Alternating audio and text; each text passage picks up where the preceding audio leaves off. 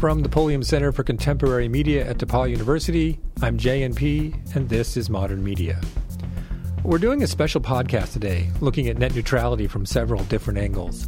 As the FCC prepares to vote on whether or not to roll back net neutrality regulations, I thought it might be important to ask some questions that I have, and that I'm guessing you have too. What's at stake here in terms of the democratic process, in terms of the politics of representation, in terms of innovation? How does this even work technically? And what are the policy implications? In order to get at some of these questions, I've asked four guests to come join me in the podcast studio.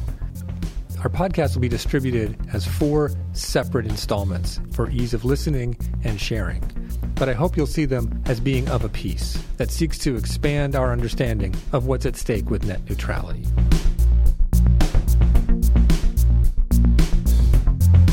Part 3 What do you mean by fast lane? We hear a lot about fast lanes and slow lanes, or fast lanes and really fast lanes on the internet, but how does that actually work? In this installment, I sit down with Professor Doug Harms of the Computer Science Department at DePauw University and he explains to me how networks function and how internet service providers might be able to prioritize some content over others. So I'm talking with uh, Professor Doug Harms, who is a professor in the computer science uh, department at DePauw University, and we're going to talk a little bit about uh, the technical side of net neutrality and some of these regulations that uh, are, are of concern. Let's start with a basic question, which is what even is I mean, we talk about net neutrality like we know what a network is. um, maybe you can tell us a little bit about what networks are and, and how they're structured, and so why any of this would matter, and how. And then we'll get into sort of how people actually how companies would actually do this speeding up and slowing sure. down. Okay. Yeah. So basically, a network is a collection of, I mean, currently hundreds of millions of computers. And some of those computers, sometimes you say that they're on the edge of the network. In other words, those are the clients and servers that we use. So your iPhones and your Androids and your laptops and your desktops are all on the edge of the internet. Mm-hmm. And typically what we do with our computers is uh, we term those clients. Okay. So they are not creating data. What we need from a client, uh, like a user, would be data. And someplace else on the edge of the internet is a server. So when I want to get the weather for Greencastle, I'll get in my web browser and I'll say you know, www.weather.com or whatever. And I am a client asking information from a server. So someplace out there on the internet is another computer, the server, that has weather about, you know, Greencastle, and it will then send information back to me. So a lot, typically when we think of the internet, what we're thinking about are the clients and the servers, kind of the edges of the internet. Inside the internet are millions of computers that don't really have information on their own. All they're doing is they're routing Okay, and so we call those routers or switches or bridges, something like that. And for this for this conversation, I'm going to use all those terms interchangeably, mm-hmm. even though technically they, they, they are different. But you mm-hmm. know, for right now, routers and switches. So the way the internet works, when a client, let's say, uh, wants to request something, so all data in the internet going through the internet is encapsulated in something called an IP packet. And an IP packet is a little bit of data and what the packet has, at least for this discussion, uh, every okay, every computer on the internet has a unique, at least simplistically, a unique address called an IP address. And sometimes, I mean, listeners may have seen those. It's like 163.120.18.95 or yeah. something. So, at least conceptually, we can we can think of every computer having a unique IP address.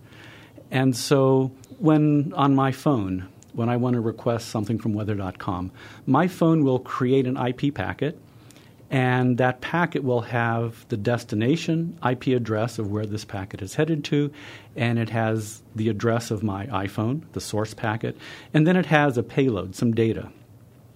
And my phone will then transmit that to the first router in this path, which is, if it's a wireless device, it's like the access point that you're connected mm-hmm. to. And from there, the internet takes that packet. I mean, if you can think of the internet. Mm-hmm. And the first router then looks at the packet, and at least in the simplistic case, it looks at the destination address and it says, well, who do I need to send this to? And then it forwards it on to another router. And then that router looks at that packet and says, well, this is going to weather.com. Where do I need to forward it to? And it forwards it to routers. And there's actually a way you can look at the path between your computer and a server. And typically there are about maybe a dozen to 20 hops in between you and the server. And so at the edges of this path are the source, my iPhone, and then the destination, weather.com. And there may be a dozen or 20 other little routers in between. So in this discussion of net neutrality, what we're kind of looking at is what do those routers do with the packets? So the routers are these intermediate nodes between me and weather.com. In kind of the pure net neutrality idea, what each router does is a packet comes in, the router looks at the destination IP address and somehow knows, using routing tables and whatever, where it has to go next. And it doesn't look at anything else. It doesn't look at what's in the packet. It doesn't look at where the packet's coming from. It just forwards. And so I, I guess I would say pure net neutrality is just the network itself, all those intermediate nodes don't really care what, what it is. It's, it's just forwarding packets. And all packets are treated identically. Now, the, there are some issues that come up even if we don't look at net neutrality. So, for example, each of the routers uh, we call them store and forward routers because basically what happens is a packet comes into a router, the router stores it temporarily, then it looks at the destination address, it forwards it to some output port. So we could have buffering where, let's say, an output port, maybe a bunch of packets are being sent to the same output port and only one can go out at a time. So if a lot of packets are coming into a router and they're all being routed to the same output port, the output port's going to have to buffer the packets for a little bit. And so the, one of the issues is how does it buffer those? Is it a pure first in, first out? Mm-hmm. Or it's possible that some packets could have a priority. So if you have a packet coming into a router going out to an output port that has a higher priority, it might skip to the front of the line to get sent out faster. So that's one way we could a router could distinguish some packets from others is it kind of moves them up to the beginning of the line. A similar question is, or a similar issue would be, the, these little buffers are finite, they're relatively small. So if too many packets are going to an output port, the router can't keep them all, and so it has to drop something. And so packets could get dropped in the internet, they just disappear. And so again, you have a decision to make in a router. If the, if the buffer is full for an output port, do we just drop the newest packet? Or maybe if the new packet has a higher priority, we kick out some existing packet in the queue and put this one in instead. Okay. I mean, you know, we could, we could do that.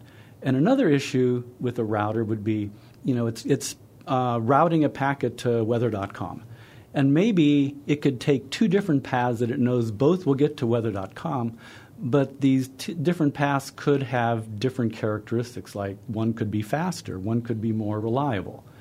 And so, how does the router it could it could send it to either one of the outputs. And so how does it decide? So do some packets go with the faster one or do some packets go with the slower one or the reliability? Okay. And so and and so to me the idea of net neutrality is that as routers are being configured, somehow we're fair and all packets are treated e- are you know treated equally in some sense. Okay, and so much like the since since Title II of the FCC mm-hmm. now create treats the internet as a common carrier, and that's what's being sort of debated here, right? right? Mm-hmm. Um, this is a lot like the post office. So the the postal service does not look at your packages. Right. They don't. Hopefully not. They, hopefully they don't distinguish between a uh, summons to jury duty, which you need to get and right. need to respond mm-hmm. to, and a bill from or an advertisement from uh, Discover trying to get you to buy a credit right. card. Mm-hmm. They don't distinguish between. They get there at the same time, ideally, um, unless you've paid extra. You've paid extra. Right. Right. And I'm wondering if that's the model they're thinking about. So, if you, how, I guess one of the questions I have is, how do these packets, these IP, mm-hmm. get, how could they get assigned priority? Right. So there are a number of ways that they could be assigned priority. Uh, so, and, and, this is kind of where I think net neutrality comes in. So, you could have an agreement between the internet company, the you know the company that owns all the routers, let's say AT and T or Comcast or whatever. They may have an agreement with Netflix or whatever, that Netflix packets will be higher priority. Okay. And so, you know, that that's one possibility. Take me through a real sort Okay, of wonky sure. moment here. Um, how would they assign priority? Like, how? What's the technical way that happens? So, uh, one way might be within the routers. Okay. It looks at the source IP address, Okay. right? So the the way I described routing, it was only looking at the destination IP address. Yeah. But if you also look at the source IP address, it could say, "Oh, this is coming from you know NBC." Yeah. And I am now going to route this to the to the fast Okay. network. So it's not saying here's the packet and now it has this priority. It's just actually looking at where it's coming from. It could. Or, Okay. or you could add fields into the, I I mean, the, the way I described the IP packet, it just had a source and destination address. But Yeah. you could have a priority field. Okay. Or it could actually look at the data within the packet to see what, what are we transporting and give different priorities to. Yeah, and so this is a different this is a different subject, right? So typically, as we talked about with the post office, you don't look at the packets. You don't look at the content of the packet. It's just data going through. Right. Mhm. You can know how much, but not what. Now, this opens the opportunity for a Verizon, a, a, a Time Warner, a Comcast to start looking potentially at the content of information and prioritizing some kinds of content over others. It could, yes. Yeah, Mhm. okay. And so technically that's feasible. yeah. And it, it's not quite as simple as it initially sounds. Uh, Oh, sure. because uh, IP packets are relatively small. Okay, so so a couple of things could complicate. I mean, just technically, uh, if you have if the if the server or whatever has a lot of data to send, it breaks it up into smaller IP packets, and so looking at a particular IP packet, you may just be getting the middle of the much larger data, and so you may not be able to tell too much about Okay. that. Plus, uh, a lot of packets are now encrypted end to end for security reasons and Yeah. whatever. And so your individ, Okay. you know, your intermediate routers may not be able to look Sure. too much into it because if it's encrypted or whatever. But but theoretically, you know, it could look at look at the data. I mean, Okay. And data is, I mean, what we know now is that data is incredibly valuable, Mhm. right? I mean, companies like Amazon, I would argue, for instance, do seem to be in the business of selling goods, but they also seem to be in the business of selling data Sure. to Mhm. other to third parties. Right. Oh, Right. Google Google does that. a lot. Yeah. Mhm. So they have one business model over here that we like. We get Yeah, stuff right, from them. right. And then they have another business model over here that we don't really know much about. Right. That we Until- are we are really the the product there. Right. So I guess the last question I have for you is as a so as a computer scientist, as someone Mm-hmm. who knows how all this works, and frankly, you know what the what the large companies want to do seems pretty fascinating. You know, Oh, yeah. uh, from a technical perspective. So why? Uh, what? What? You seem to be somebody who doesn't want to see net neutrality go away. Mhm. That's correct. What's your uh, What's your reasoning for that? So, personally, I think that the net, it, internet access is a fundamental. I mean, it, it, it, it now meets the bar of something fundamental that we need access to. Okay.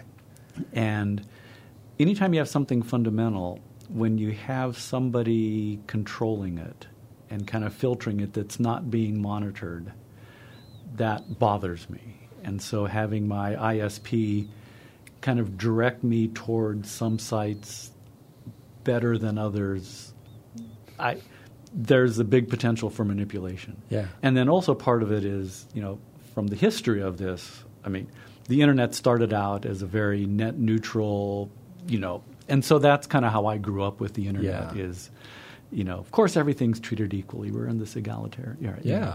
And, and so part of it is historical for me. Yeah. But I think in the current, in the current uh, situation, Yeah. I, I, I think information's vital, and information is vital to a democracy. information is vital to our republic, and and having businesses for business decisions direct me or coerce me into one one, one area I think is just bad for our for, for our democracy. Doug Harms is a professor in the computer science department at DePauw University, where he teaches a wide range of courses on computer graphics, networks, and ethics. In part four, I'll be talking to Professor Barbara Cherry of the Media School at Indiana University about the legal, economic, and policy implications of net neutrality. Modern Media is a production of the Pulliam Center for Contemporary Media at DePauw University. Thanks for listening, and until next time, I'm JNP, and this is Modern Media.